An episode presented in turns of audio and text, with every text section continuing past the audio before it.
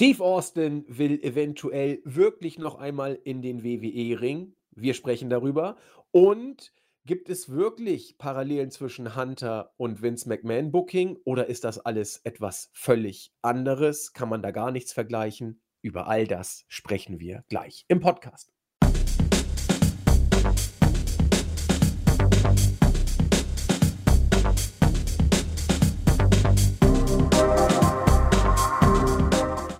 Einen wunderschönen guten Abend, liebe Wrestling-Infos, DE-Talk-Freunde und herzlich willkommen zu einer weiteren Ausgabe unseres Wochenrückblick-Formats hier bei Wrestling-Infos.de.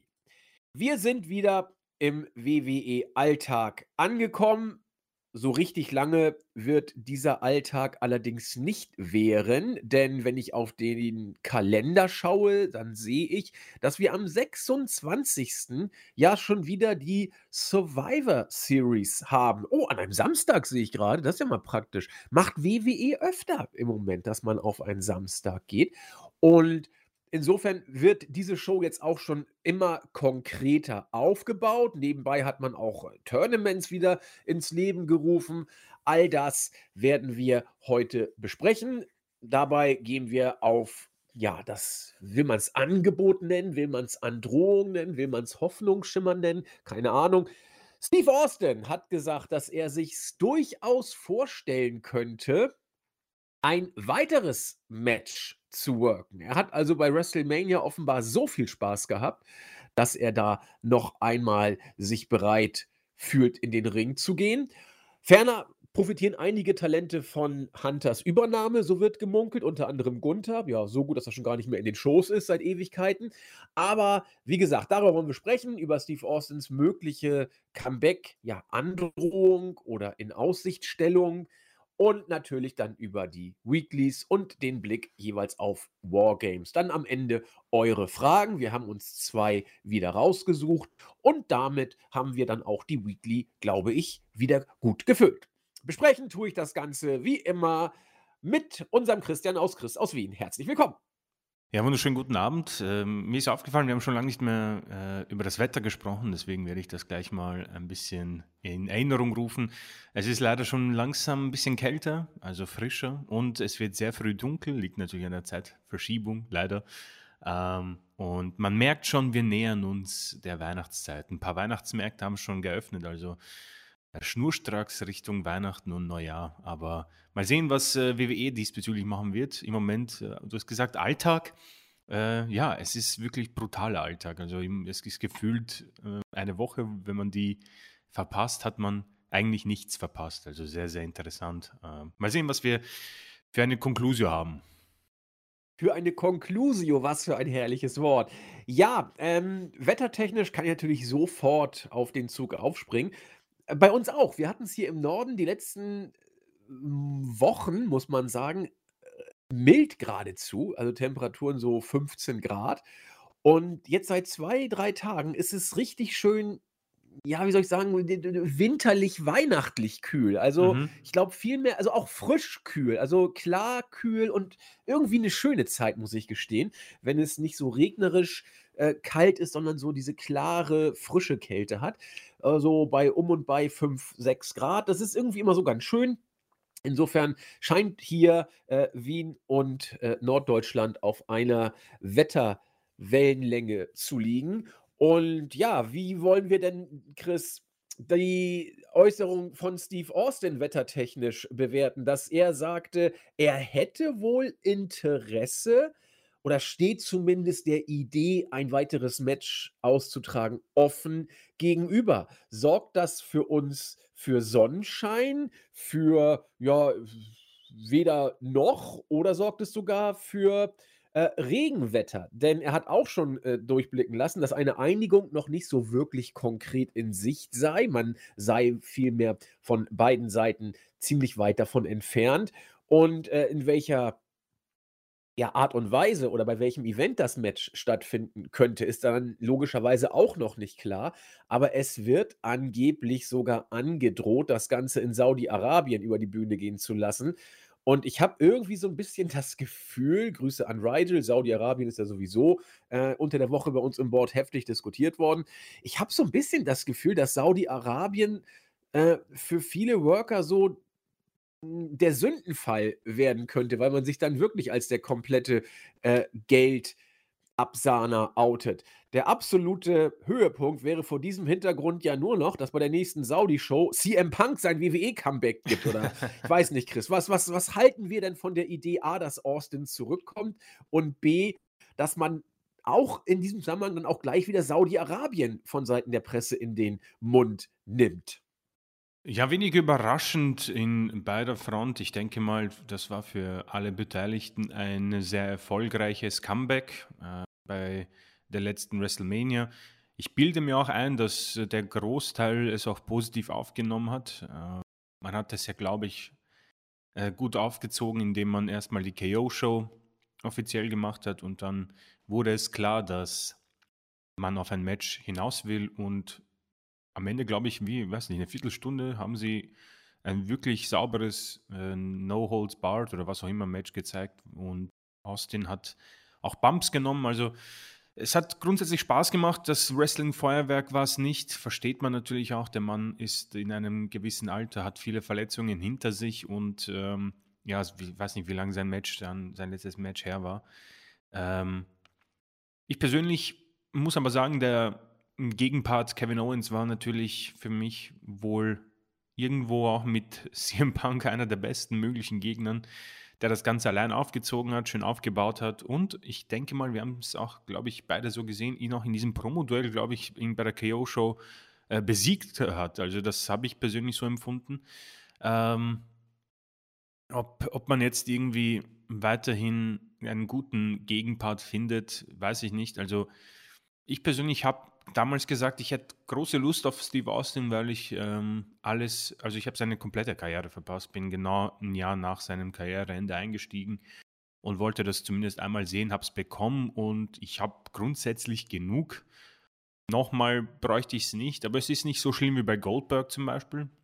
Ähm, nur der Zusammenhang mit Saudi-Arabien lässt natürlich einen kleinen Faden oder kleinen, einen Fadenbeigeschmack zurück. Äh, aber wie gesagt, wenig überraschend. Die ähm, würde mich nicht wundern, wenn wir da irgendwelche Matchpaarungen sehen wie Steve Austin gegen Goldberg oder Steve Austin gegen John Cena. Solche Sachen sind zumindest im Zusammenhang mit Saudi-Arabien auf jeden Fall möglich. Und ich denke, spätestens seit HBK Shawn Michaels, muss ich sagen, weiß nicht warum dieses Beispiel so hervorsticht. Vielleicht weil er so konsequent war nach seinem Karriereende bei WrestleMania 26.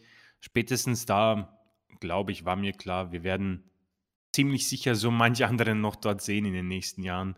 Ob sie gut genug sind, fit genug sind, wird wohl egal sein, denn die Latte von dem DX gegen Brothers of Destruction Match oder Goldberg gegen Undertaker, die wurde schon sehr weit nach unten gelegt, also kann man da nicht viel falsch machen. Ähm, Steve Austin, grundsätzlich so ein leises Ja, warum nicht? Aber bei WrestleMania bezüglich Saudi-Arabien weiß eh jeder unsere Meinung, werden wir natürlich auch so wieder äh, unterstreichen. Aber bezüglich Saudi-Arabien äh, wenig überraschend bis gar nicht überraschend. Also ich bin mir sogar ziemlich sicher, dass wir Stone Cold Steve Austin zumindest noch einmal im WWE-Ring sehen werden. Ja, also da ganz kurz ergänzend zu, ich habe es eben schon angedeutet, wir haben im Board, Stichwort Saudi-Arabien, eine recht ausführliche und auch recht, ja, von, von diversen Leuten, ich will nicht sagen geprägt, aber einige haben dazu was gesagt bei uns im Board. Also die Hauptprotagonisten waren äh, unser User Rigel, Günther M. und ich, die da relativ viel zu beigetragen haben könnt ihr dann nochmal nachlesen, dass äh, Saudi-Arabien sehr, sehr äh, umstritten ist. Natürlich nicht nur bei uns. Und da haben wir uns auch den ein oder anderen äh, Rüffel abholen dürfen, den ich natürlich äh, in meiner charmanten Art sofort von mir gewiesen habe. ähm, ja, die G Kritik ging dahin, dass wir die Show eben als Show besprochen haben und zu wenig auf die menschenrechtliche Situation eingegangen sind und auch zu viel Positives über die Show äh, im wrestlerischen Bereich gesagt hätten. Das äh, kann ich zwar verstehen, aber ich habe unsere Position da verteidigt, weil wenn wir über die Show sprechen, müssen wir über die Show sprechen, nützt nichts. Und wenn das Match äh, zwischen Reigns und Logan Paul aus unserer Sicht großartig war, werden wir das auch so darstellen. By the way, Melzer war nur mit viereinhalb Sternen dabei bei mhm. Reigns und ähm, Logan Paul. Ich weiß nicht, hast du die Sterne gesehen, Chris? Ähm, ich habe nur jetzt das von dir erfahren, die anderen weiß ich gar nicht. Okay, dann halte ich mal fest. Steel Cage Match, drei ein Viertel. Viel zu viel? Ja, äh, drei zu viel, würde ich auch sagen.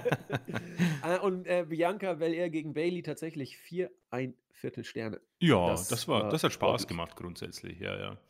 Ja, auf jeden Fall dann, wie gesagt, äh, die Sterne von Dave äh, auch relativ hoch, ja, dann muss man das auch, denke ich, ansprechen. Wir haben ja über alles andere vorher auch gesprochen, werden das auch weiter tun, was die Menschenrechtssituation angeht, aber es darf dann, finde ich, auch nicht so weit gehen, dass man sagt, so, jetzt boykottieren wir ähm, die Show komplett und wenn es das beste Match überhaupt war, sprechen wir trotzdem nicht drüber, weil war ja in Saudi-Arabien. Also ist ein delikates Thema, aber äh, wir versuchen da den Mittelweg irgendwie zu finden gelingt uns mal so, mal so und ist natürlich auch immer aus der Sicht des jeweiligen Betrachters ähm, zu sehen. Dann äh, Stichwort äh, Saudi-Arabien auch äh, die Verbindung mit Steve Austin. Chris hat schon gesagt, das Match bei WrestleMania hat uns beiden sehr, sehr gut gefallen oder äh, ziemlich gut bis richtig gut mhm. gefallen. Mhm. Lag allerdings, und das möchte ich auch nicht verhehlen, wir haben es häufig betont, ich betone es wieder, äh, an dem Gegner, den der gute Steve Austin damals hatte.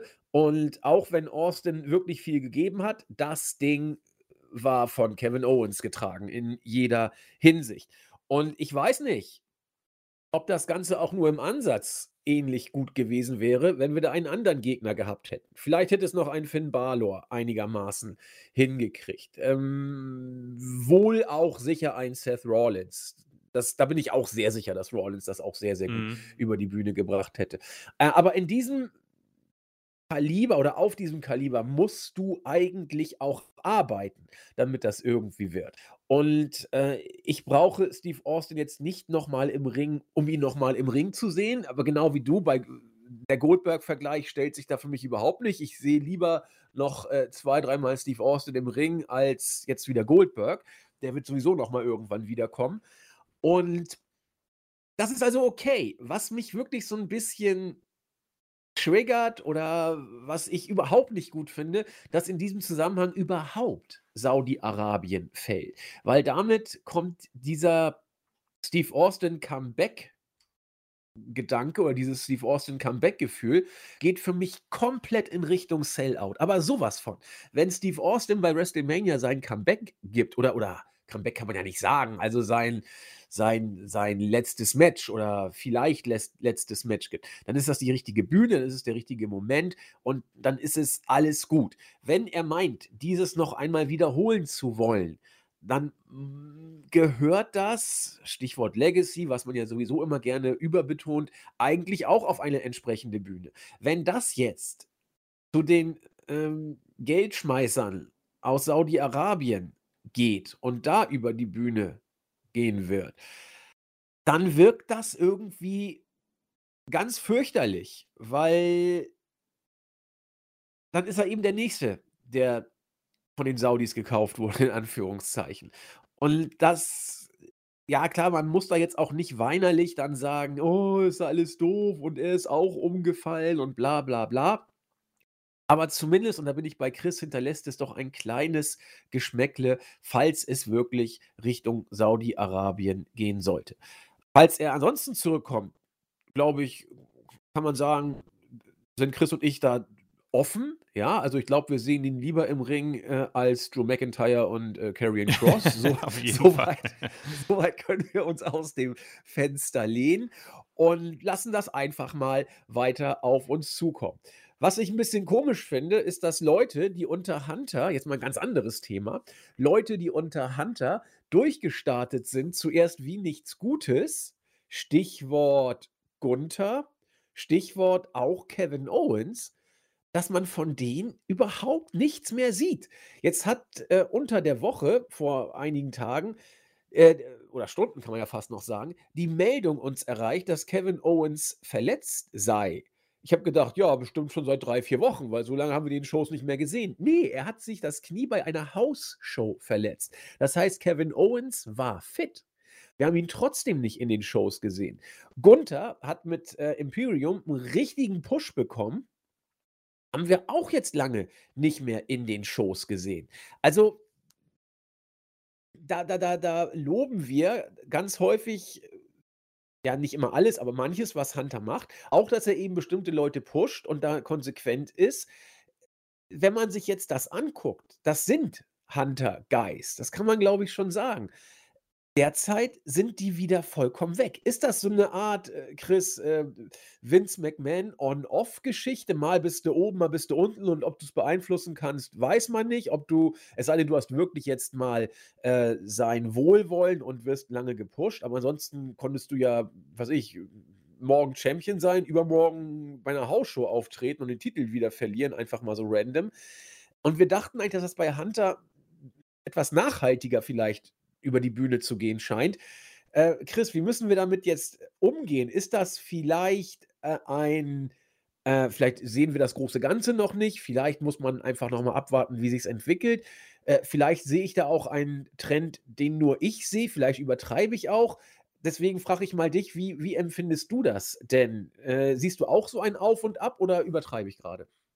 Nein, ich persönlich finde das eine sehr spannende Diskussionsbasis. Ähm, ein Thema, das mich auch grundsätzlich gerne auch privat hin und wieder beschäftigt, weil äh, die Frage, die ich mir sehr oft gestellt habe in meiner WWE oder Wrestling-Fanzeit, ähm, ist quasi dieses ständige Warten darauf, dass der persönliche Liebling irgendwie gepusht wird oder endlich Champion wird. Und ich muss sagen, ich war häufig auf der anderen Seite der Tür. Also ähm, ich persönlich äh, hatte diesen Erfolg irgendwie nur mit CM Punk und Daniel Bryan gefühlt und eine kurze Zeit noch mit den Shield-Leuten. Und jetzt wartet man auch wieder drauf. Und ich frage mich auch, so wie du, äh, es, es ist so ein Chaos im Moment, kommt mir vor. Äh, ja. Wir, wir, haben über dieses, also das, ich muss sagen, das Wort gefällt mir sehr gut, äh, Strohfeuer. Und äh, Triple H zündet dieses sehr gerne mit diesen Rückkehrern. Nur dieser Effekt, glaube ich, wie jeder Effekt, irgendwann äh, bringt das nichts. Grundsätzlich äh, empfinde ich das so. Also diese ganzen Rückkehrer, äh, das wird immer schlimmer und hat immer weniger Impact. Der letzte jetzt mit äh, Sarah Logan, glaube ich, bei SmackDown. Also das war für mich schon, pff, das war so das Ende vom Ende. Emma äh, ist ja auch wieder da. Also. Ja, äh, ich meine, gut für diese Leute. Grundsätzlich habe ich dann immer so den Gedanken, ja, die hatten eine schwierige Zeit in der, mitten in der Corona-Phase, keinen Job und keine Sicherheit denke, die werden schon ziemlich äh, happy sein mit diesem äh, Auftritt und der Möglichkeit, äh, wieder arbeiten zu dürfen. Aber aus der Perspektive eines ähm, Beobachters, den wir, die, die wir ja sind, äh, bin ich tatsächlich sehr ähm, verwirrt. Wie so oft eigentlich bei, bei der WWE. Äh, Vince McMahon war halt Vince McMahon. Man konnte das ja mit nur einem Satz sehr schön auch in eine Schublade schieben und äh, beiseite legen. Nämlich der Mann hat vielleicht den Touch verloren oder er steht halt auf diesen Fäkalhumor und da muss man einfach drauf warten, bis er weg ist. So, jetzt ist er weg und dann gab es diesen Aufschwung und man hat sich gedacht, ja, das ist es. Wir erkennen, dass er die NXT-Guys möchte, quasi mit Tommaso Ciampa allen voran, gibt ihm den Vornamen wieder, gibt ihm sofort ein US-Title-Match, gibt Promos, coole Matches, lange Matches, der Fokus ist auf starken Promos mit Kevin Owens und Drew McIntyre damals oder auch Owens gegen äh, Austin Theory. Und dann verpufft alles. Und hm, wir befinden uns jetzt in einer Phase, wo theoretisch, oder theoretisch, es ist so für mich persönlich, irgendwie niemand mehr profitiert. Wir haben immer noch den einen Star, der heißt Roman Reigns, habe ich auch kein Problem damit.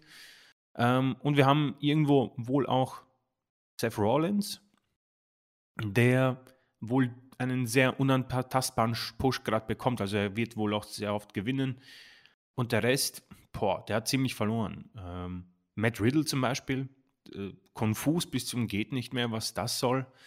Ähm, Gunther, der angeblich profitiert, er, sollte nie wieder gese gesehen worden sein. Äh, Kevin Owens auch fürchterlich, auch wenn man das, glaube ich, mit Saudi-Arabien ein bisschen äh, in Verbindung gesetzt hat, dass er quasi dann nicht in Storylines involviert ist, die Richtung Saudi-Arabien gehen, aber man hätte ihn ja trotzdem Promos geben können, auch mit einem mit einer Knieverletzung. Ich weiß nicht, wie schlimm die ist, aber ich weiß nicht, irgendwie ist er schon sehr lange weg. Und wir haben schon Karen Cross angesprochen, ist erledigt. Hit Row zum Beispiel auch, ist ja komplett hinüber. Hat man gefühlt nichts damit gemacht. Mia Yim, okay, ist jetzt im Wargames-Match, aber langfristig sehe ich da auch nichts Besonderes. Also, äh, ich tue mir schwer. Es ist noch immer eher noch immer bessere Shows als bei Vince McMahon. Da wird auch lange, glaube ich, nichts passieren, wo wir sagen werden, äh, wir wünschen uns Vince McMahon zurück. Aber die, die Freude, die ich vorsichtig mir auch angetan habe, weil ich erinnere mich, dass ich auch sehr vorsichtig war, wo ich gesagt habe, okay, auch Triple H sind ein paar Hände gebunden aufgrund von äh, Sponsoring-Deals und äh, was auch immer, irgendwelche Türen, die verschlossen werden von den WWE-Kahn ähm, und eventuell noch den Fingerabdrücken von Vince McMahon. Und dann hat er eigentlich grundsätzlich sehr oft auch gedeutet, dass er komplett drauf, tut mir leid für das Wort, auf Vince McMahon scheißt und sämtliche Guys, die entlassen worden, zurückholt. Und mittlerweile glaube ich zu erkennen, dass er auch eine Willkürlichkeit an Booking mit, mitnimmt. Und das ist enttäuschend, aber wiederum auch nicht sehr, ähm, nicht groß überraschend. WWE ist seit einer langen Zeit irgendwo in einer Booking-Misere, finde ich. Man schafft es einfach hinten und vorne nicht, mich für irgendwelche Stories zu begeistern. Da kommt hin und wieder was, aber langfristig ist es äh, sehr müde und langweilig. Bloodline rettet das Ganze, habe ich auch schon angesprochen. Es gibt immer in, einem, in einer Phase der WWE so einen Lichtblick. Das war CM Punk, Daniel Bryan, Shield und jetzt ist es Bloodline. Aber ich hätte nichts dagegen, wenn es irgendwie die Undercard, Midcard auch mit guten Stories äh, geben könnte. Deswegen langfristig oder die Frage zu beantworten, genau bin ich mir nicht sicher, was Sache ist. Ähm, ich glaube nicht, dass man zu viel hineininterpretiert, weil ähm, da schon konfuse Sachen vonstatten gehen. Damage Control allen voran, finde ich. Ähm, es ist immer noch kein deutliches, wir brauchen einen weiteren Star-Booking zu erkennen. Und gefühlt jede Woche will man was anderes. Austin Fury das beste Beispiel. Ich habe jetzt gelesen, ja, ich habe es euch ja gesagt, da war ein Plan dahinter. Denke ich mir, ja, aber lass ihn doch trotzdem ein, den, den, Titel, den Koffer eincashen äh, auf einen World Title, lass ihn verlieren und er kann ja trotzdem ausrasten. Ähm, ja, aber es ist, glaube ich, auch ein bisschen Ansichtssache. Vielleicht sehen wir es auch zu streng, weil im Moment, das ist ganz witzig und dann komme ich auch schon zum Abschluss. Ähm, Twitter ist auch gerade komisch bei mir. Der Algorithmus bleibt irgendwie kleben, wenn ich irgendwas länger anschaue. Gefühlt nicht mal meine Likes, sondern wenn ich nicht weiter scroll, glaubt der Algorithmus, ich finde es gut. Und jetzt befindet sich meine Twitter-Timeline irgendwie so auf einer WWE-positiven Bubble. Alle feiern die Shows und alle finden, dass Triple H alles richtig macht. Und ich bin so, verdammt, man, keine Ahnung, bin ich einfach nicht mehr bin ich einfach nicht mehr in dem Produkt drin, will ich es nicht mehr gut finden. Also es ist äh, sehr ähm, verwirrend, aber ich bleibe grundsätzlich der Meinung, dass es sehr enttäuschend gerade ist. Äh, man nicht auf den Zug aufgesprungen ist bei sämtlichen Superstars, die relativ gut äh, einen guten Anfang hatten und wir uns immer mehr quasi in dieses alte Vince McMahon Booking wieder äh, zurückschieben oder zurückfallen. Und das ist dann langfristig gesehen schon schade, weil man hat ja schon, also so sehr, also wie gesagt, Saudi-Arabien werde ich nie ähm, verteidigen WWE grundsätzlich auch nicht, aber um ehrlich zu sein, Leute, ich hätte nichts dagegen, wenn die Shows besser sind, solange ich da um 2 Uhr aufstehen muss. Und äh, es ist besser, aber es ist noch immer nicht so, dass ich sage, yippie, gut, dass der Wecker läutet um 1.50 Uhr, denn jetzt gibt es drei Stunden geiles Booking und äh, geile Storylines. äh, genau, ja, das ist so meine Meinung dazu.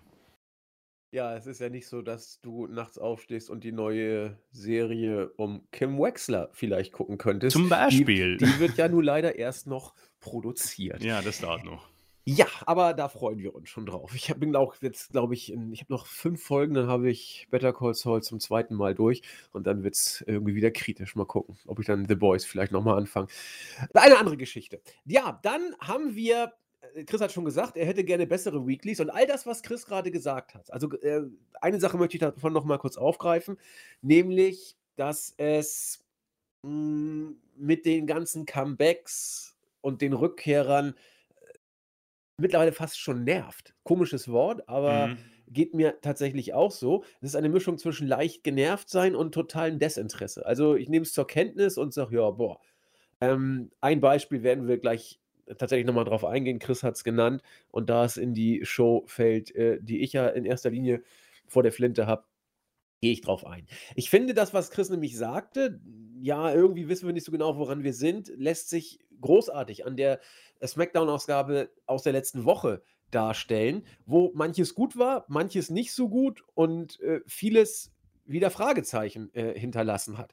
Gehen wir mal rein in die Show und fangen an mit dem ersten Match. Es war ähm, eine äh, Tag-Team-Angelegenheit um die Undisputed Tag Team Championship. Die äh, Usos sollten verteidigen gegen New Day. Es wäre die letzte Chance gewesen, den Usos die äh, Rekordtitelregentschaft wegzunehmen. Und das war so ein bisschen der Stern, unter dem das Match stand. Man kann es negativ sagen, Uso gegen New Day die 5 Millionste. Man kann es positiv sagen, war trotzdem wieder richtig gut. Also man weiß bei den Teams, was man bekommt. Was äh, mich, also natürlich haben die Usos dann am Ende äh, gewonnen und äh, kann man sich echt angucken. Also bei denen äh, ist es immer spektakulär, ist immer Tempo, ist immer stiff, äh, da ist richtig was los. Die haben einfach äh, they got their number oder wie man das in amerikanischen Slang formuliert. Was mich sehr gefreut hat, dass Sami Zayn mittlerweile so over ist mit seinem ja, Gimmick oder der Art und Weise, wie er es zählt, dass die Fans äh, nach ihm schreien, auch wenn er nicht da ist. Ja, We want Sammy und Sammy Uso Chance und so weiter und so fort. Michael Cole äh, musste darauf sogar reagieren und ein bisschen was dazu sagen, dass er nicht da ist. Also freut mich riesig, mhm. was Sami Zayn aus dieser, ja, eigentlich als Geek gedachten äh, Sache gemacht hat. Ich bleibe auch dabei, dass Sami Zayn ursprünglich nicht geplant war, in die Bloodline reinzukommen. Da bin ich mir 100% auch, sicher, ja.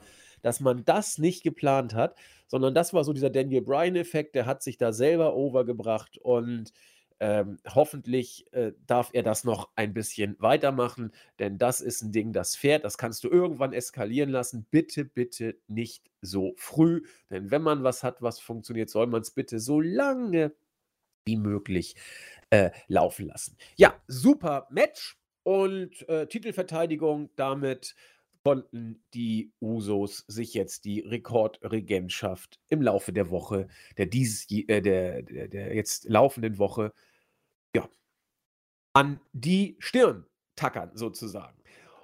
Ja, äh, Roman Reigns war wieder Gegenstand der Show, was ja immer mittlerweile schon ein Ereignis ist. Man weiß nie genau, wann ist er da, wann ist er nicht da. Diesmal war er da und schon ist er dann auch natürlich der prägende Bestandteil. Hat gesagt, dass er am Ende den Main Event bestreiten wird. Besser gesagt, dass er das Endsegment bestreiten wird. Und das reicht schon, um SmackDown interessant zu machen mittlerweile.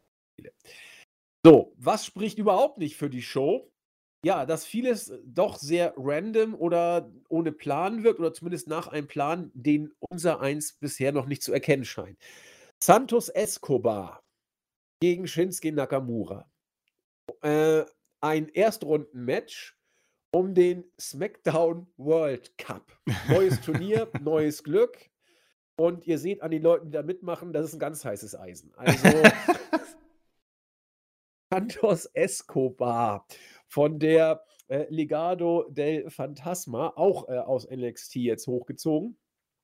Äh, gegen Shinsuke Nakamura, der wohl irgendwie keine guten Wellen zum Surfen hatte. Da dachte er, er kommt mal wieder in die äh, Smackdown-Ausgabe vorbei, macht mal 8,5 Minuten Arbeit und äh, ja, ist dann wieder aus dem Rennen. Ja, also Jobber ist er mittlerweile, muss man einfach sagen. Ihn selbst wird es nicht stören. Wir haben tausendmal drüber gesprochen. Sein Vertrag ist, glaube ich, immer noch nicht der schlechteste.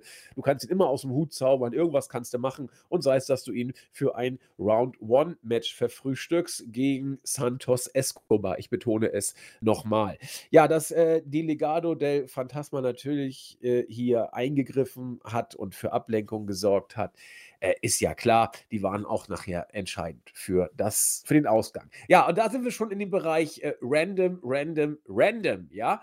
Äh, da war nichts aufgebaut, das war aus dem Hut gezaubert wie nichts Gutes. Das kann man mal machen, ist auch in Ordnung, aber äh, einen großen Plan sehe ich nicht und das sei für mich wieder ein Beispiel, warum Hunters Booking uns dann auch manchmal ja, Fragen zurücklässt.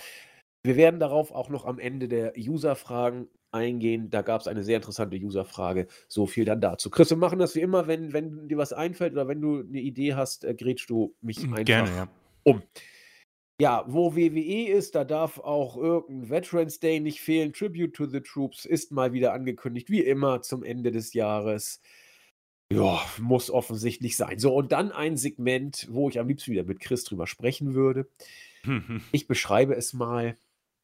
Zuerst wird L.A. Knight interviewt von äh, Megan Morant. Und er erzählt ein bisschen was, dass das alles doof ist, dass er bei dem großen SmackDown World Cup nicht dabei ist. Interessiert keinen. Äh, ab und zu blinkt der Fernsehbildschirm im Hintergrund, was die gute Megan immer mal rüber gucken lässt. Da dachte ich schon, oh mein Gott, ist das schlecht. Jetzt wird es wieder Undertaker-mäßig. Also genau das Hokuspokus-Mistzeug was Bray Wyatt damals äh, ausgezeichnet hat, kam wieder.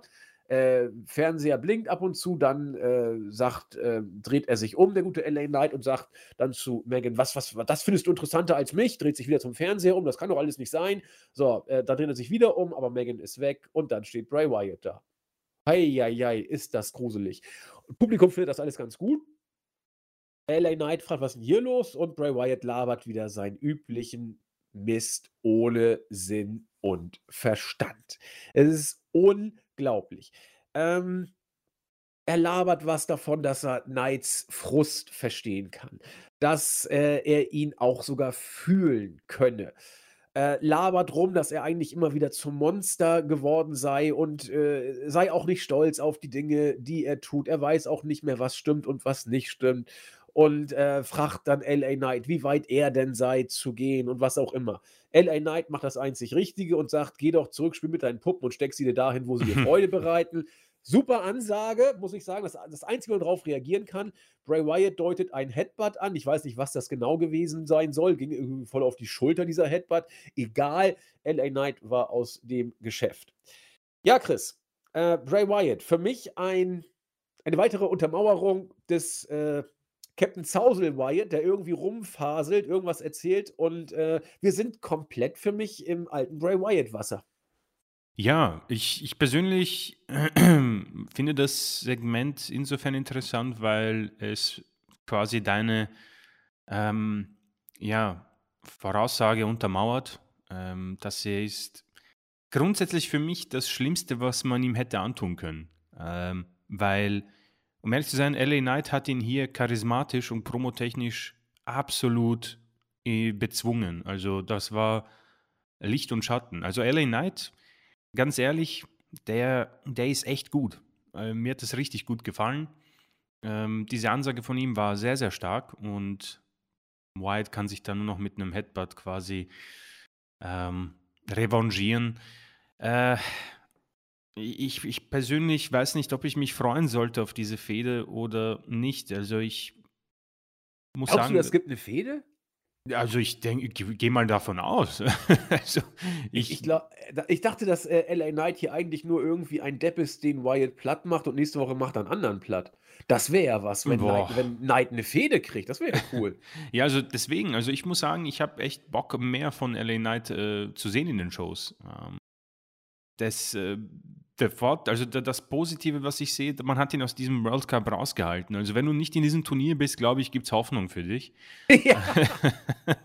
ähm, nur bin ich halt natürlich etwas ähm, enttäuscht aufgrund der Tatsache, dass man echt ähm, auch hier wieder es für mich versaut hat. Also warum, warum wartet man so lange? Auf was wartet man? Und das zeigt mir, glaube ich, dass Triple H wohl auch nicht so sicher ist beim guten Bray, weil diese Andeutungen, dass er irgendwie mit sich selbst fädet oder dieser Uncle Howdy oder ein Monster, boah, das hatten wir echt 2012, 13, 14, wann auch immer und ich kann es auch nicht mehr. Also ich, das habe ich ja auch gesagt, das bitte nicht mehr, sondern man braucht ja bei einer guten Serie auch hin und wieder mal einen äh, Abschluss und eine, ein, ein, ein Cliffhanger für die nächste Season zum Beispiel oder einfach eine Belohnung, dass man sich, äh, dass man investiert hat, dass man sich ähm, Ereignisse gemerkt hat, Namen, ähm, was auch immer.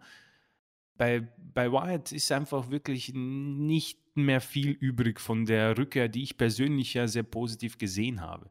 Ähm, ich bin mittlerweile auch ganz bei dir. Man hat es wieder nicht durchgezogen. Man wird Gründe haben.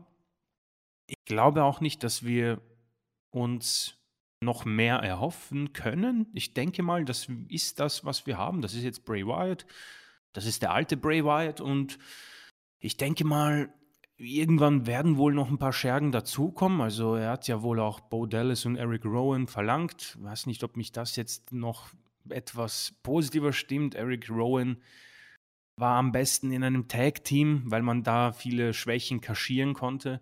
Bo Dallas, mh, hm, ja, das, das Bo wird, lief. Das wird gut. Bo Dallas äh, ist, der, der, der, der, der hat Charisma, der kann am Mic richtig was. Ja, ich, ich ist halt die Frage, ob der, ob der noch dieses Talent verfügt. Ich hoffe es mal, aber ja, Bray Wyatt bin ich jetzt auch langsam. Also es war auch ein Segment, ich, als ich dann, also ich war so begeistert von LA Knight, dass ich sofort irgendwie auch Wyatt nicht mehr so als positiv empfunden habe, weil er hier total überstrahlt wurde.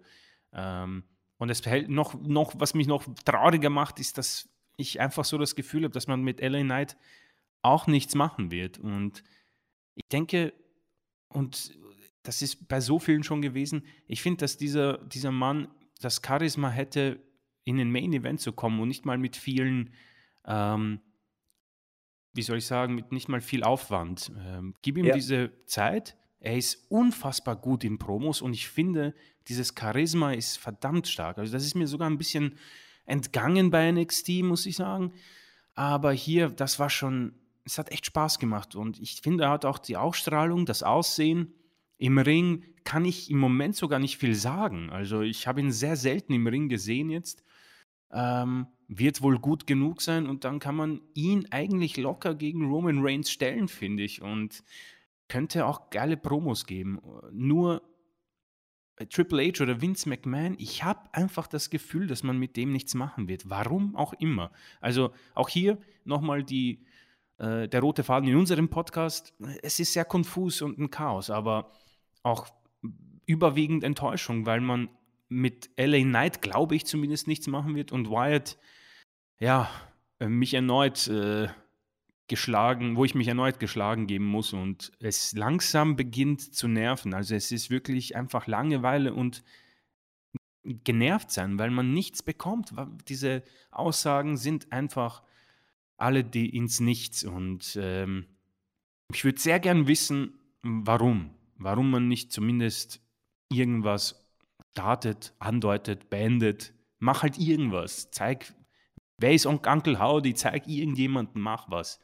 Aber das hier ist, ähm, wie gesagt, am Anfang für mich das Schlechteste, was du White hättest antun können, weil du zeigst, dass er nicht mal der Beste in Promos ist. Und im Ring war er schon, so oder so schon nicht der Beste. Also das war sehr ungünstig und sehr ähm, schlecht für White. Aber interessant finde ich tatsächlich, dass WWE es so häufig schafft, äh, Leute over zu kriegen bei mir, ohne dass ich es will. Denn du hast es gesagt, LA Knight äh, hat mich hier total überzeugt. Wir wissen beide, dass er nie was Großes werden wird. Und äh, schon hat WWE geschafft, dass ich äh, jetzt immer mit ihm fiebere und Ja. hoffe, dass, dass da irgendwas noch passiert. Ich fand ihn ja auch äh, mit Man Mansoir und äh, weiß ich, wie sie schon wieder hießen. Marseille. Die, die, die Masculine Male Model, oder wie hießen sie? Ich weiß gar nicht. Auf fand ich die großartig, leider auch schon lange weg. Genau, Marseille oder so. Schade.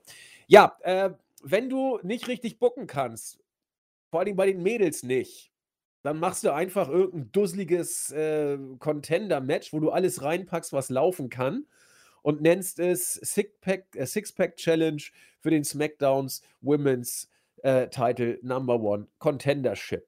Geil. Wen haben wir drin gehabt? Shotzi, Raquel Rodriguez, Liv Morgan, mittlerweile völlig durchgereicht. Sonja Deville, Lacey Evans, Xia Lee. Und das Match hat Shotzi gewonnen. Ja, super Geschichte. Sie selber konnte es überhaupt nicht glauben. Also da, das war, glaube ich, kein K-Fape. Das war äh, absolut authentisch. Sie konnte die Überraschung, als man ihr vor dem Match gesagt hat, du wirst das Match gewinnen, die Überraschung konnte sie souverän mit äh, in das Match rüberbringen. Und ja, nun haben wir Shotzi gegen Ronda Rousey. Jawohl.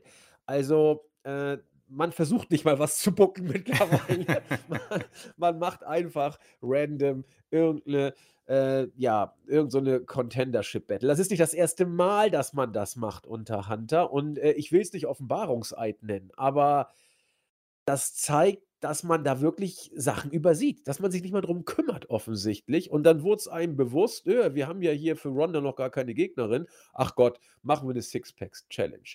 Also, man, man stellt das Booking geradezu ein und macht dann sowas. Dann lässt man sie noch ein bisschen mit Shayna Baszler sich unterhalten. Na dann. Ja, äh, wichtige Geschichte. Ricochet wird gegen Mustafa Ali antreten äh, im World Cup. Also ihr wisst Bescheid, wo wir hier sind. Braun Strowman hat gegen Jinder Mahal gewonnen im World Cup. Also das ist wirklich, also wer das Ding gewinnt, der äh, äh, kratzt an, an Steve Austin Niveau, möchte ich sagen. Ja, und dann sollte Selena Vega ein Match bestreiten. Doch bevor das passierte, kamen die Viking Raiders und haben die äh, Begleitung von Selina und BFAB, die äh, äh, hier äh, Top Dollar und äh, Ashanti und, und äh, Cross del Toro und Joaquin Wild, hoffentlich habe ich sie halbwegs richtig ausgesprochen, ähm, die wurden immer abgefrühstückt. Nur das und damit äh, bei den Mädels jetzt Sarah Logan zurückkommt. Die Reaktionen waren da, wo sie hingehören, nämlich äh, ganz unten. Und äh, Sarah Logan war, als sie da war, völlig random oder überhaupt nichts. Und sie ist jetzt, wo ihr Comeback vonstatten ging, genau das Gleiche. Da kannst du noch so oft Valhalla ist hier sagen. das, das ist das ist erledigt, bevor es losgeht. Oh ja. Und ich, Stichwort Viking Raiders, die waren mit New Day, ich weiß nicht, was das war, was die da hatten. Irgendwie so ein Rumgekappel über Wochen. Nichts gab es da. Kein Payoff, kein gar nichts, keine, wie Chris sagt, Conclusio. Äh, man hat jetzt ähm, New Day mal genommen, um sie äh, gegen die äh, Usos zu stellen. Das klappt ja sowieso immer ganz gut. Und Viking Raiders, ach Gott, nehmen wir doch mal äh, Sarah Logan und äh, bringen sie wieder zurück. Ja, wen wird das denn jucken? Also, außer der Tatsache, dass wir jetzt viele Stables haben, wo Jungs und Mädels gemischt sind, erkenne ich nichts, außer dass sie ein Hirsch offensichtlich ist. Äh, und mehr kann ich nicht sehen. Und ich weiß nicht, Stichwort random und die Comebacks nerven. Das ist dieses eine Comeback, auf Oh das ja. ich äh, hinaus wollte, was Chris auch schon angesprochen hatte. Äh, ich weiß nicht, wir haben es schon f- ausführlich besprochen, müssen es auch nicht wiederholen, aber solche Sachen unterstreichen das, was Chris einleitend heute äh, in dem Podcast gesagt hat, ganz fürchterlich. War äh, die Bloodline mit äh, Roman Reigns und natürlich auch mit Paul Heyman. Die haben sich ein bisschen gefeiert. Acknowledge Me hat wieder gut funktioniert. Äh, bis Paul Heyman dann sagte, dass Indianapolis auch der ziemliche Husten ist. Und äh, ja, dann kamen die Brawling Brutes. Seamus mit leicht verändertem Outfit. Dann gab es ein bisschen Gebrawle. Die Bloodline schien die Oberhand zu haben. Reigns hat auch schon äh, sich gefeiert. Und dann konnte man endgültig einschlafen, weil Drew McIntyre Verstärkung für die Brawling Brutes bedeutet hat. Und es gab dann ein äh, Brawl im Ring, der natürlich nicht aufgelöst wurde. SmackDown ist lieber mal auf Air gegangen. Warum auch nicht? Ja, prügelt euch doch einfach weiter. Also ich kann das Ganze überhaupt nicht interpretieren, außer dass man hier offensichtlich Wargames irgendwie interessant machen will. Was ich spannend finde, ich hätte nicht gedacht, dass Reigns bei der Series antreten wird. Offensichtlich wird er es jetzt tun. Und auch noch im Wargames-Match. Wenn man sich die Leute so anguckt, wir haben bei der Bloodline, wenn Sami Zayn noch dazukommen sollte, fünf Stück. Ähm, bei den Mädels sind es fünf pro Team. Da ist ja nun ein Team äh, komplett, nämlich Damage Control. Und das, äh, ich sag mal, random zusammengestellte Team um Bianca Belair, da fehlt noch ein Spot. Äh, hier wenn man ein Wargames-Match aufbauen möchte, könnte man sagen, wenn Sami Zayn bei der Bloodline dazukommt, hat man fünf Leute. Äh, was man noch, oder wen man noch als fünften für die Brutes holen will, habe ich keine Ahnung. Muss man mal abwarten, wenn es überhaupt da fünf Leute sein werden. Ich gehe mal davon aus. Ja, und dann geht Reigns in die äh, Zelle oder in, in, mit in, ins Wargames-Match und könnte interessant werden, könnte aber auch langweilig werden. Ich weiß es nicht. Äh, man wird wohl jetzt nächste Woche bei SmackDown irgendwie auf diesen offenen Brawl äh, eingehen und dann irgendwie eine Challenge. Irgendwer wird irgendwen challengen für das Wargames-Match und dann ist das gut. Äh, ich glaube, wir sollten Chris auch nicht über äh, ein mögliches Match philosophieren, das A noch nicht da ist und dass wir B dann nächste Woche ja dann äh, besprechen mhm. in der Preview. Äh, aber es sieht so aus, als ob Reigns wohl bei der Series worken wird, oder? Ja, persönlich würde es mich ja freuen. Also Bloodline, wenn man sie schon so stark hat, und es gibt ja selten, glaube ich, die Möglichkeit, ein ganzes Stable in ein Match zu stecken. Da bietet sich natürlich Wargames an und äh, da habe ich große Lust drauf, nachdem man ja Sami Zayn auch so overgebracht hat oder er sich vielmehr. Die, der Gegenpart ist halt ein bisschen ähm, schwächlich, um ehrlich zu sein. Also so sehr ich die Brawling Brutes auch äh, positiv empfunden habe, das Match gegen die Usos war auch sehr stark. Äh, sie wirken jetzt nicht so, als hätten, wären sie ein äh, guter Match für die Bloodline. Dennoch glaube ich auch hier, dass es darauf hinauslaufen wird. McIntyre, boah, das, das tut schon sehr weh, muss ich sagen. Also, ich, ich, ich habe da wenig Vorfreude drauf. Ähm, und generell, Wargames, die Ankündigung hat mich schon sehr erfreut, aber ich bin, um ehrlich zu sein, nicht mehr so gehypt äh, darauf, aufgrund der Tatsache, wie man sich um gewisse Teams gekümmert hat oder wie man sie dargestellt hat. Aber ähm, genauso wie du es gesagt hast, wir werden auf jeden Fall nächste Woche genauer darüber sprechen. Aber die Matchcard, ui, schaut sie gegen Ronda und zwei Wargames-Matches, hm, ich weiß nicht. es, es, sieht ein bisschen schwierig aus. Ähm, Styles gegen Balor auf dem Papier natürlich sehr attraktiv, aber hm, auch nicht das äh, Wahre im Moment. Also könnte ein schwieriges Event werden, ja. Absolut. Also Styles gegen Balor, sorry, auch ich vorne und hinten nicht. Ähm, das ist, wenn man die beiden Worker als solche sieht, natürlich super, aber muss man eben auch sagen, Booking und Entum machen immer sehr viel bei einer Match-Ansetzung aus. Und wenn sie nicht, wie der Baron von Münchhausen, sich selbst aus dem Sumpf ziehen und ein Feuerwerk abbrennen, da muss wirklich, da muss wirklich alles kommen. Denn selbst ein richtig gutes Match würde mich jetzt nicht ohne weiteres umhauen, weil das siehst du einfach zu oft. Und da, da, muss, da muss irgendwas klicken bei den beiden. Und ich sehe es einfach nicht. Ich kann mich nicht an irgendein Match in den letzten Monaten erinnern von äh, von, von beiden, wo ich wirklich gesagt habe, irgendwie geil, geil, geil. Das war mhm. qualitativ immer in Ordnung, alles so, so, so Rollins-mäßig irgendwie. Richtig in Ordnung, teilweise besser, aber umgehauen hat es mich immer viel zu selten. Also diese Paarung brauche ich tatsächlich äh, auch gar nicht. Alles weitere werden wir abzuwarten haben und halten euch natürlich auf dem Laufenden. Nächste Woche ist ja schon Preview, wenn alles äh, richtig äh, verstanden wurde von meiner Person. Und dann gibt es ja genug zu besprechen. Ja, das war SmackDown. Belanglos genug. Wie wurde es bei Raw? Ja, Raw war besser als in der Vorwoche. Soweit kann ich schon mal gehen und hat mit Seth Rollins angefangen. Der hat grundsätzlich darauf reagiert, was letzte Woche passiert ist und hat den United States Titel als den Main-Title quasi overbringen wollen, also dass jeder geil drauf ist und ihn herausfordern will. Bobby Lashley hat ihn unterbrochen und dann äh, auch von Mustafa Ali. Ähm, Rollins Outfit war ganz nett, muss man sagen. Also er hat das, der Spirit von Becky Lynch lebt noch weiter in den Shows. Ähm, ich, ich finde, der sieht irgendwie aus wie äh, wie, einer von den Freebirds irgendwie. Ja, so, Vokuhila Rules und meine Güte.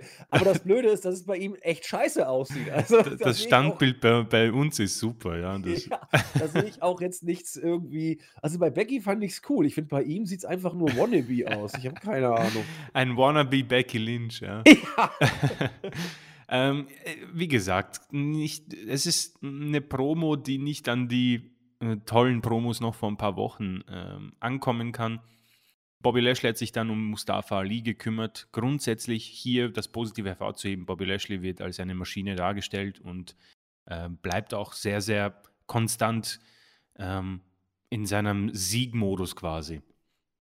Ähm, ja, AJ Styles hat Finn Balor herausgefordert, wurde auch akzeptiert. Werden wir nächste Woche genauer drüber sprechen.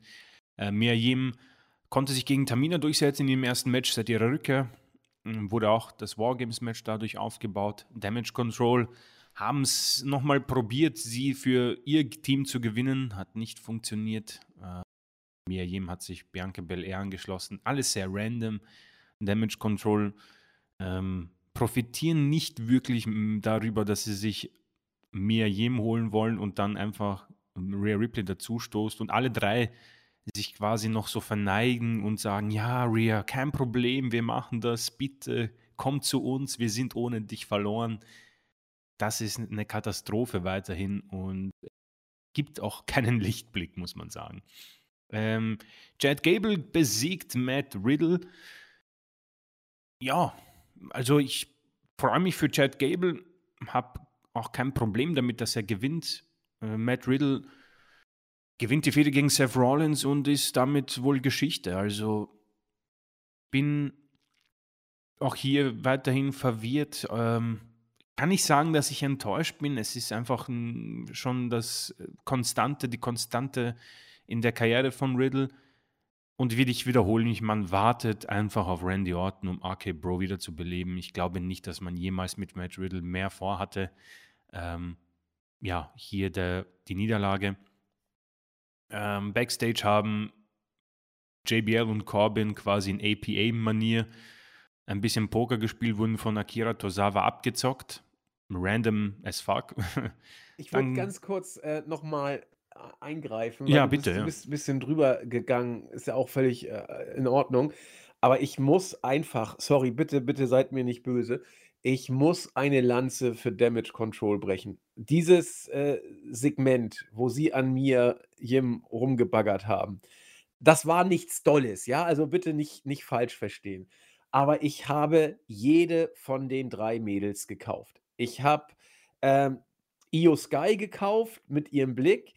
Ich habe ähm, Dakota Kai gekauft, wie sie an mir hier rumgebaggert hat. Und ich habe Bailey gekauft, die als so ein bisschen die Leader of the Pack irgendwie auch immer schön bitchig von der Seite guckend und so da noch äh, auch versucht hat, was zu machen.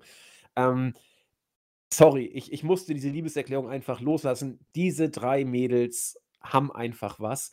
Und äh, sorry, Chris, ich, bevor wir es übergehen, ich musste das einfach nochmal sagen. Hm, bitte, kein Thema. Äh, die Dazwischengrätschen ist erlaubt. Ähm, ich weiß nicht, ob du hier dazwischen grätschen wirst bei der Entschuldigung von The Miss. Äh, Nein! Miss TV. Ich habe lange darauf gewartet, habe es bekommen in dieser Woche. Byron Sexton hat die Show quasi als Host übernommen. Ähm, ja, es ist das grundsätzlich. Schon, ja. Das war's, genau. Äh, wir werden, wir werden in zwei Wochen ein Match bekommen: Dexter Loomis gegen The Miz. Äh, gleiche Stipulation, wenn Dexter Loomis gewinnt, bekommt er einen WWE-Vertrag. Brutal. Johnny Gargano hat, äh, glaube ich, mit der Rückkehr zu WWE sich keinen Gefallen getan. Aber der Paycheck kommt, die Familie ist versorgt. Grundsätzlich kann er da sehr froh sein, aber für mich als Beobachter das tut schon alles sehr weh. Äh, Dominic Mysterio gewinnt gegen Shelton Benjamin, ist auf einer Siegessträhne im Moment, hat auch AJ Styles besiegt vor ein paar Wochen. Ähm, Damage, äh, Damage Control wollte ich sagen. Judgment Day weiterhin quasi auf einer sehr positiven Tour unterwegs, gewinnen ihre Matches. Äh, Shelton Benjamin wird ein bisschen hervorgeholt aus der Kiste. Schön für ihn. Ich denke mal, er wird froh sein, in den Shows zu sein. Ähm, ein positiver Aspekt der Show. Austin Theory hat ein Exklusivinterview mit Kathy Kelly und hat uns versucht zu erklären, warum er das gemacht hat. Und er hat gesagt, ja, Roman Reigns jetzt herauszufordern, ist ein Wahnsinn. Der Mann ist im God-Mode und so gut wie äh, schon lange nicht mehr. Er ist der beste Champion, seitdem es die WWE gibt. Ähm, deswegen musste er es einfach probieren. Bei Seth Rollins für mich immer noch eine Katastrophe. Aber dieses Interview war gar nicht so schlecht. Das hat mir gut gefallen. Er war intensiv und hat auch ein neues Gimmick angedeutet. Das sollte dann im späteren Verlauf nochmal unterstrichen werden. Kommen wir noch dazu. Aber das hier war schon mal positiver. Hat ihn, ähm, wurde von Sigler unterbrochen. Also Sigler hat gesagt, ja, schlechtester Cash in aller Zeiten. Hat vollkommen recht. Er sollte aber später dann ähm, ja, einen Rachefeldzug geben von Fury selbst. Ähm, ich, da würde ich kurz eingrätschen. Bitte, ja. Ähm, ich bin nicht deiner Meinung, ähm, was Austin Theory angeht. Ich habe mir dieses Interview tatsächlich auch angeguckt. Ganz bewusst, weil bei uns im, im Board das äh, Bild, das Standbild äh, zeigt einen entschlossenen, gefassten, vielleicht auch etwas demütigen Austin Theory. Da dachte ich mal gucken, was er denn jetzt erzählt ist ja nicht mehr der Hampelmann, der selbstverliebte Selfie-Mensch. Ähm, und wenn man sich dieses Bild anguckt, dachte ich eigentlich schon, jawohl, das wird jetzt der typisch geläuterte 0815 WWE Babyface Worker werden. Und äh, genau diese Promo habe ich gehört. Ich fand, ich fand sie überhaupt nicht gut. Ich fand sie, ähm, es ist so typisch. WWE merkt, dass sie mit dem Theory nichts anfangen können, obwohl er eigentlich gut funktioniert, aber sie wissen nicht, was sie mit ihm anfangen sollen. Also sagen sie, funktioniert nicht, eincashen lassen können wir ihn sowieso nicht äh, und deswegen machen wir das jetzt so. Dass sich ein Superstar mit dem Koffer hinstellt und sagt, oh Gott, gegen Reigns habe ich eh keine Chance, ja, warum überhaupt versuchen? Dachte ich, Alter, bist du bescheuert? Also, äh, also hätte er nicht auch äh, ja, egal. Gut, also Reigns ist ja nur auch mal ausgenockt. Ja, also er hat es ja schon ein, zwei Mal versucht. Das, so, also das kann man doch noch mal wieder machen. Also, also, aber sich hinzustellen und sagen, ach nö, hat doch keinen Sinn. Dann nehme ich mal, ach Gott, ehe ich bei dem großen Star-Versuch, nehme ich mal lieber Rollins und den US-Gürtel. Was soll's, Open Challenges hätte ich ja auch annehmen können. Ich cash mal lieber ein.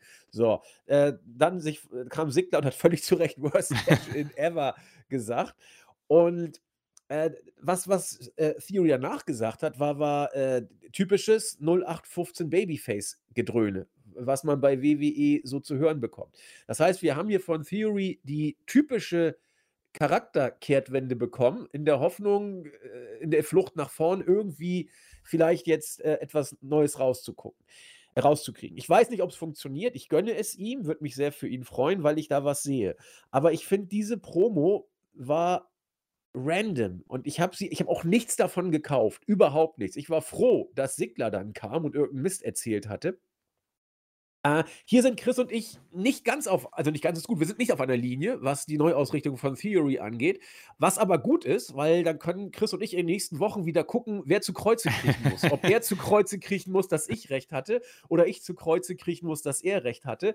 Also bei Theory sind wir uns überhaupt nicht einig und ich bin mal gespannt, wie es weitergeht. Ja, im Moment musste ich äh, häufig äh, die Niederlage einstecken bei unseren äh, kleinen Battles. Bray Wyatt hat mich total im Stich gelassen. Ja, zu null im eigenen Stadion hat er verloren. Ja, wirklich, das war, das war nicht mal, das war ein No-Contest. No-Show, genau. Äh, ja, nee, ich, genau, wir werden sehen. Ähm, das Match danach hat er gegen Sigler äh, nicht gewonnen, es war ein Referee-Stoppage. Ähm, er hat Sigler dann nach Strich und Faden verprügelt. Ähm, ich persönlich finde es gut, dass er zumindest mal das Selfie-Gimmick äh, beiseite gelegt hat. Ähm, man hat ein bisschen ähm, Korrektur angefangen, aber genauso wie du, ähm, dass dieser Cash-In, das ist ein heftiger Genickbruch und das wird einiges brauchen. Äh, aber ja, auf jeden Fall hatten wir dann äh, das ähm, ja, äh, Wargames-Match der Damen offiziell machen können.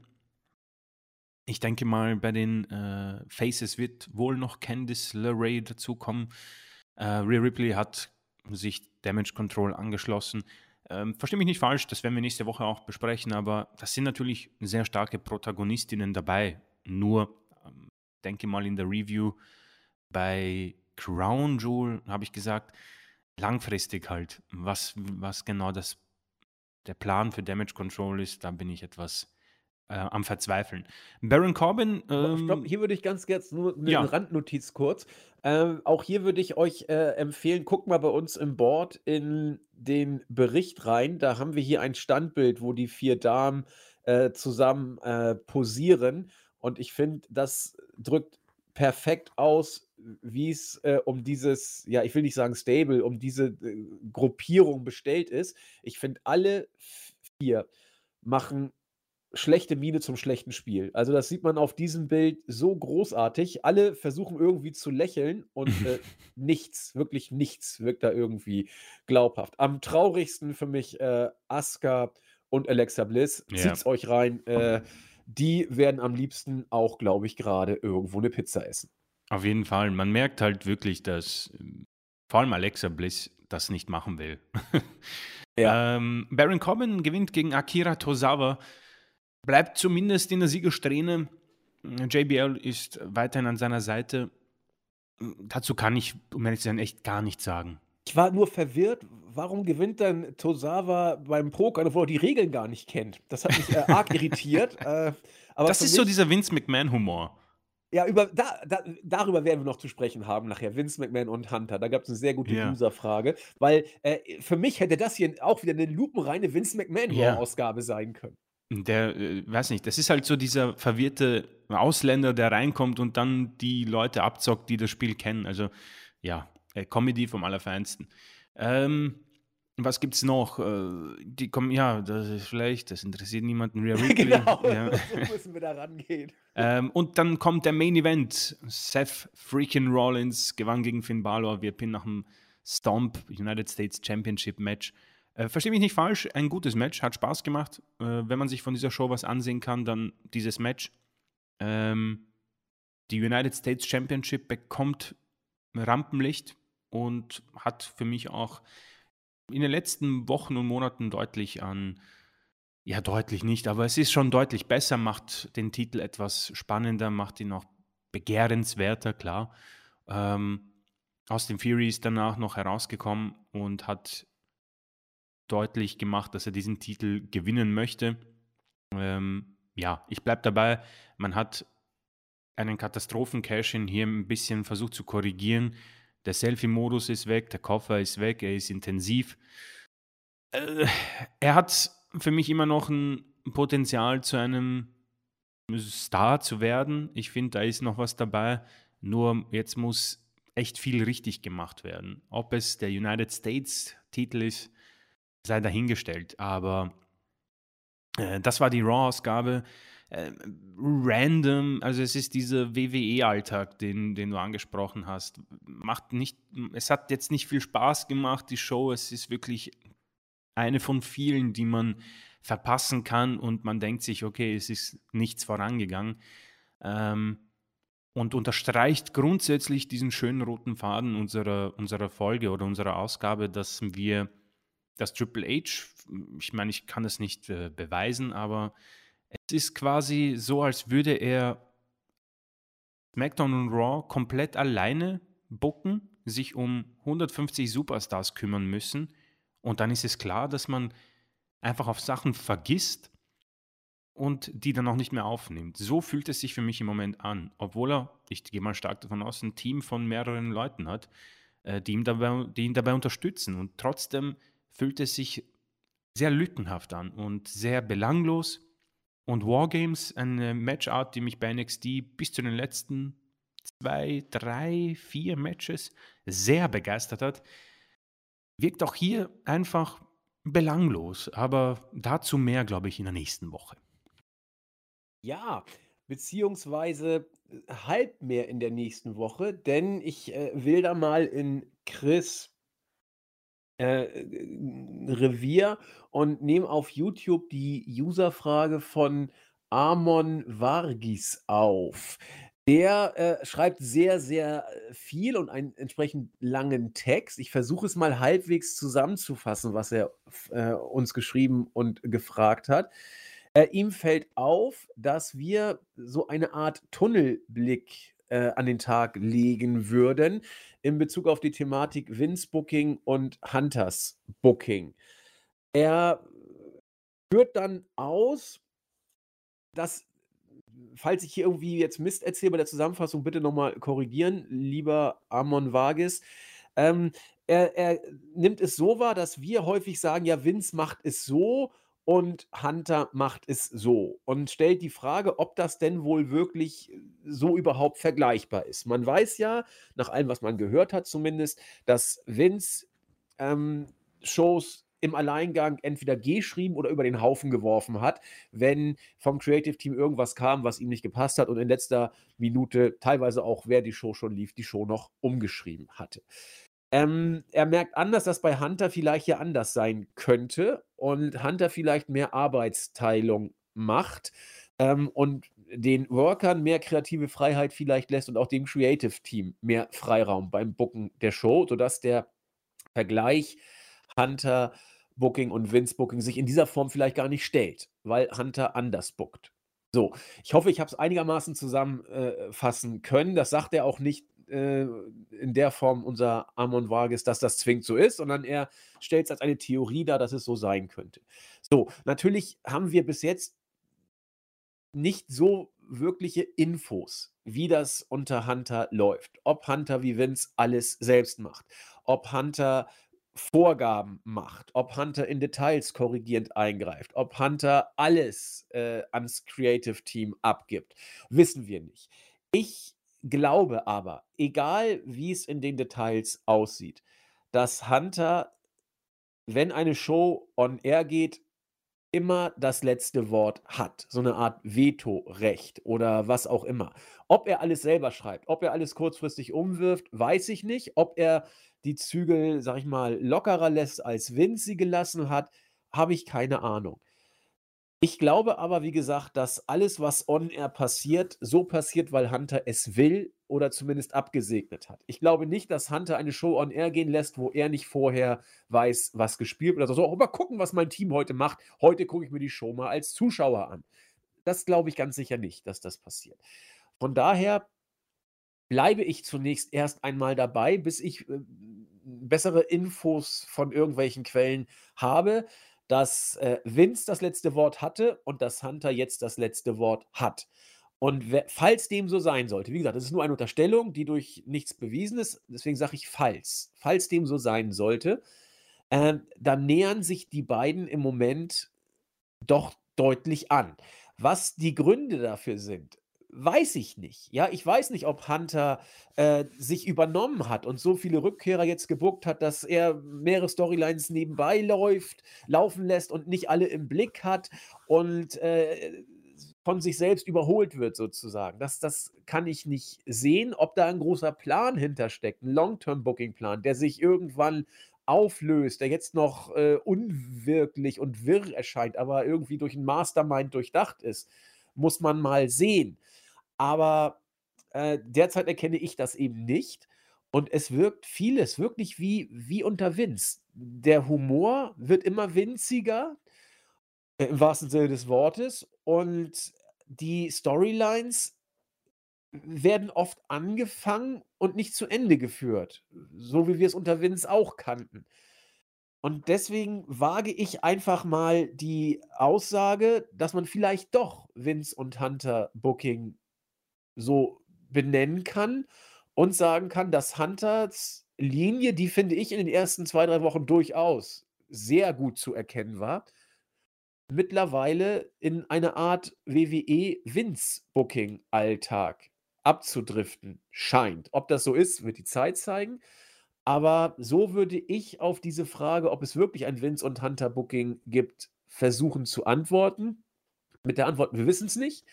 Ich glaube aber, dass Hunter äh, die letzte Entscheidung hat. Deswegen kann man vielleicht doch von einem Hunter Booking sprechen.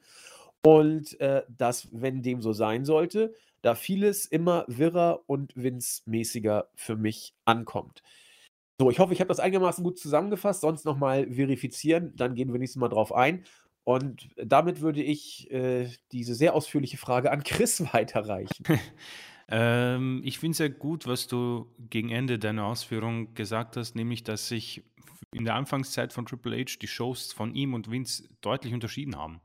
Ähm, da waren wir ja einfach, ich glaube, da waren wir auch, glaube ich, alle einer Meinung, es hat echt Spaß gemacht und hat die Shows echt frisch gemacht. Und ich habe auch gesagt, Mann, das kann ich gar nicht glauben. Das sind einfach tolle Matches.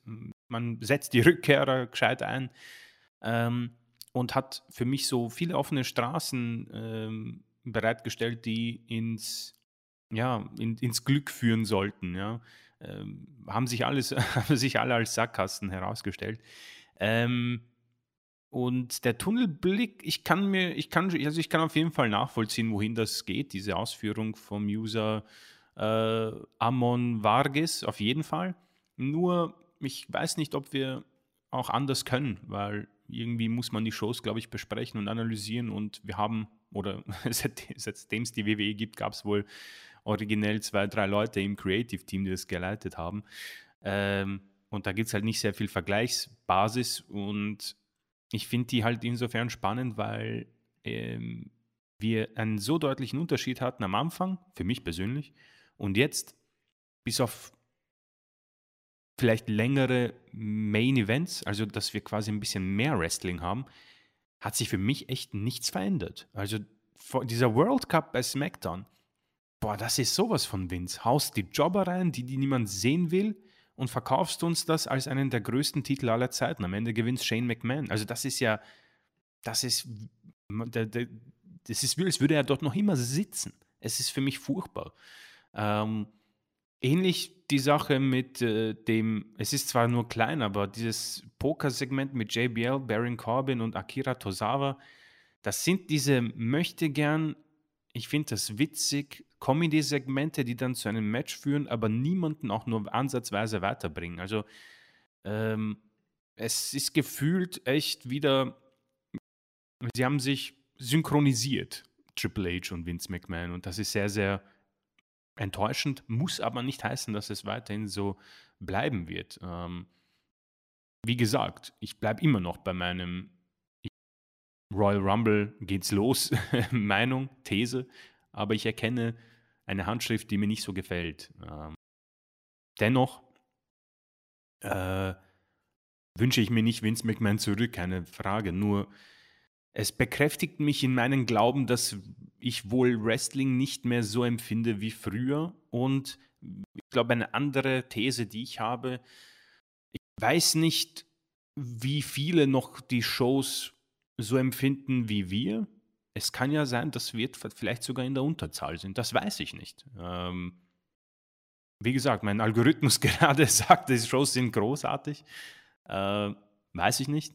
Keine Ahnung. Ich persönlich finde sie im Moment sehr langweilig. Ich finde es brutal langweilig. Und das war schon auch bei Vince so und enttäuscht mich vielleicht einfach jetzt noch mehr, nachdem Triple H mir ja, Main Events versprochen hat mit Tommaso Ciampa und, und Johnny Gargano und äh, Karrion Cross, der gut gebuckt wird und nicht ähm, ja, Drew McIntyre zum x-ten Mal. Und so würde ich das mal zusammenfassen, aber es ist äh, definitiv ein interessanter Aspekt, den man ähm, deutlich länger analysieren könnte als äh, die Zeit, die wir jetzt haben. Ja, Denke ich auch. Wir haben es auch schon häufig wieder heute gesagt, deswegen glaube ich, können wir da einen Deckel drauf machen. Dann äh, Mr. Gonzo, er möchte gerne mit dir in der Schweiz mal ein Bier trinken, wenn du wieder da bist. Er hätte dich auch eingeladen, sagt er. Sehr gerne, sehr gerne. Ich werde mich das nächste Mal melden, ja. er fragt, äh, ob wir uns vorstellen können, dass Hunter den Trios-Belt einführen will. Mein erster Gedanke war, oh mein Gott, nein. Nein. Mein, mein zweiter Gedanke war, oh, vielleicht doch, aber bitte nicht. Und je länger ich drüber nachdenke, also er buckt schon so ein bisschen in diese äh, Trio-Gruppierung. Äh, Jetzt mit, der, mit dem OC, mit den Brutes. Äh, bei der Bloodline kannst du, na gut, da hast du zwei, hast du die Usos und Reigns als, als Ultra-Champs, da geht es dann ein bisschen schwieriger. Aber man könnte das ahnen, also ich, ich glaube es nicht und ich hoffe vor allem, dass er es nicht tut. Diese Titelinflation haben Chris und ich schon so oft angesprochen. Äh, deswegen, also ich glaube es nicht und ich hoffe auch, dass es nicht passiert. Wenngleich ich die Ansatzpunkte nachvollziehen kann. Ja, nein, um Gottes Willen, nicht mehr belanglose Titel. Wir haben schon, wir haben uns jetzt den 24-7-Titel endlich vom Leib kratzen können. Keine Trios-Titel, bitte. Also, so gut es, glaube ich, bei W läuft, ich, um ehrlich zu sein, weiß ich es gerade nicht, aber nein, um Gottes Willen, please nicht. Auch wenn ich auch, äh, da gehe ich mit, ähm, wir haben gerade sehr viele Stables, beziehungsweise sehr viele ähm, Tag-Teams, die quasi noch einen Manager haben, ein Valet. Ähm, man merkt, dass Triple H viele Superstars einsetzen kann, was positiv ist für die Superstars. Ähm, aber Titel, Inflation und generell äh, die Darstellung, das kann die WWE seit gefühlt äh, 30 Jahren nicht mehr. Ja, denke ich auch. Dann die letzte Frage von heute kommt von ähm, unserem ja, Hauptkritiker, will ich mal sagen, der Herzen äh, Rigel. Äh, ihm fällt eine Frage ein oder ist eine Frage eingefallen, die er uns rüber hat wachsen lassen für unsere Bearbeitungskartei. Wie realistisch ist es für euch, dass Punk bei Impact zurückkehrt? Klingt natürlich erstmal unmöglich, äh, aber wäre es nicht vielleicht sogar realistischer als WWE? Hat er noch ein bisschen weiter ausgeführt. Also, ah, also ich halte es für, ich will nicht sagen unmöglich, aber für für fast unmöglich, will ich es mal bezeichnen. Also, ich sehe tatsächlich eher, wenn Punk noch mal was macht, dann sogar vielleicht bei WWE. Also, könnte ich mir mittlerweile alles vorstellen. Also, sag mal, ich ich halte es immer noch für verdammt unwahrscheinlich, dass WWE, aber ich halte es für ein Tick wahrscheinlicher als Impact Wrestling, wobei ich beiden, äh, Varianten, äh, eine Wahrscheinlichkeit von unter 5% zu billige. So, und ich, ich schieße da aus der Hüfte. Ich habe nichts, warum ich irgendwie die 5% genauer begründen könnte. Es ist ein reines Gefühl. Äh, nee, bei Punk, weiß nicht, was in dem gerade vorgeht. Also, er, er, sagt ja auch nichts äh, öffentlich und es sickert auch, glaube ich, nicht viel durch. Ich weiß nicht, ob er jetzt sagt, Gott, ich mache wieder Private oder äh, jetzt drehe ich völlig durch und mache allen möglichen Mist. Hm, ob er Geld braucht oder nicht, weiß ich nicht. Äh, man munkelt nein. Äh, er hat mit seinem Geld angeblich gut, gehaus, äh, gut haushalten können, hat ja auch keine großen Ausgaben, Straight Edge und alles ein bisschen zurückhaltender. Ja, deswegen vielleicht, um, um äh, eine lange Nase zu drehen, deutet Rigel auch an, dass er sagt, hier, ich gehe zu Impact, keiner hat mit gerechnet, mache einen riesen Hype draus. Frage ist natürlich, ob es wirklich ein Hype wird oder ob man nicht sagt, jetzt ist Punk völlig abgestürzt äh, und muss bei Impact ran. Oder ob man sagt, Impact landet den großen Coup. Es wird irgend so ein, so ein Gemisch aus beidem sein. Aber ich glaube, damit wird sich Punk nicht wirklich einen Gefallen tun. Es wird vielleicht in den, in den medialen Charts für ein, zwei Tage sein und dann interessiert es keinen mehr. Also da war es mit AEW deutlich nachhaltiger. Und äh, ich glaube, es, es wäre auch für ihn nicht gut, wenn er jetzt zu Impact ginge, in jeder Hinsicht nicht. Und deswegen glaube ich, äh, Impact fast nie, WWE eigentlich auch fast nie, aber ein Tick wahrscheinlicher. Und das wäre meine Stellungnahme zu diesem Thema, Chris. Äh, ja, ich werde, glaube ich, in die gleiche äh, Kerbe einschlagen. Die CM Punk war ja Kommentator, glaube ich, jetzt wegen einem äh, MMA-Event. Ich bin mir nicht sicher, wo, wann und wieso. Ähm, grundsätzlich, ja, sieht er sehr glücklich aus, aber äh, Impact, also ich würde mir, ganz ehrlich, in diesen Zeiten kann ich mir alles vorstellen, nur, boah, ich kann, ich glaube nicht, dass Impact sich das leisten kann. Ich denke schon, dass Punks sich noch weiter ähm, will sich was, also ich glaube, er ist schon noch immer sehr teuer und ich weiß auch nicht, ob er den Vertrag, was mit dem Vertrag bei Ivy ist. Also im Moment ist, ja noch nichts, nichts entschieden. Ähm, am ehesten sehe ich tatsächlich sogar noch WWE, um ehrlich zu sein. Weiß nicht wieso, irgendwie kann ich mir das vorstellen. weil sich dort auch jetzt irgendwie Sachen ändern. Triple H hin oder her. Ähm, Geld ist auch da bei WW, also das kann ich mir vorstellen. Impact eher weniger, aber nicht unmöglich. AEW ist, glaube ich, auch immer noch möglich, sage ich. Also, Ja. das nicht. Das Halte ich alle- auch für ja. ausgeschlossen. Ah, okay. Ja, nee, irgendwie. Weiß nicht, was da Sache ist. Ähm, ein Karriereende glaube ich im Moment nicht, um ehrlich zu sein, bei ihm. Ich habe so das Gefühl, dass er sehr viel Bock noch hat oder hatte. Und ja, aber ich bin selbst gespannt, kann aber dir auch nicht äh, deutlich sagen, wieso, warum, weshalb. Und aber Impact, hui, äh, ich glaube, die sind im Moment einfach zu belanglos für einen CM Punk, so traurig es ist. Vielleicht kommt es zehn Jahre zu spät. so würde ich das zusammenfassen. Ja. Denke ich auch. Und damit haben wir es auch wieder. Meine Güte, haben wir schon wieder anderthalb Stunden geredet. Es ist ja unglaublich, wie viel wir hier immer zusammenfaseln. Ja, umso eher, glaube ich, kommen wir zum Abschluss und den leite ich jetzt einfach mal ein. Wir wünschen euch ein schönes Wochenende. Habt viel Spaß mit AEW am Wochenende. Was Full Full Gear geht, glaube ich. Full. Gear, ja. Full Gear wird also richtig, richtig cool bestimmt. Guckt mal rein. Leider sind Chris und ich viel zu wenig äh, im Produkt drin, wollen es euch aber natürlich trotzdem hier empfehlen. Es kommt wohl auch noch ein Podcast mit unseren Kollegen von der AEW-Crew, eine Preview, die wohl irgendwie am Samstag vielleicht kommt. Also haltet die Ohren offen, wenn ihr von AEW noch ein bisschen mehr hören wollt. Da geben sich unsere Jungs und Mädels die Ehre. In dem Sinne sind wir für diese Woche fertig. Nächste Woche machen wir uns an die Preview für die Survivor Series. Und ja, dann geht das Jahr wieder auch langsam seinem Ende entgegen. In diesem Sinne, bleibt fröhlich, bleibt gesund, macht es gut. Bis denn. Tschüss. Ciao.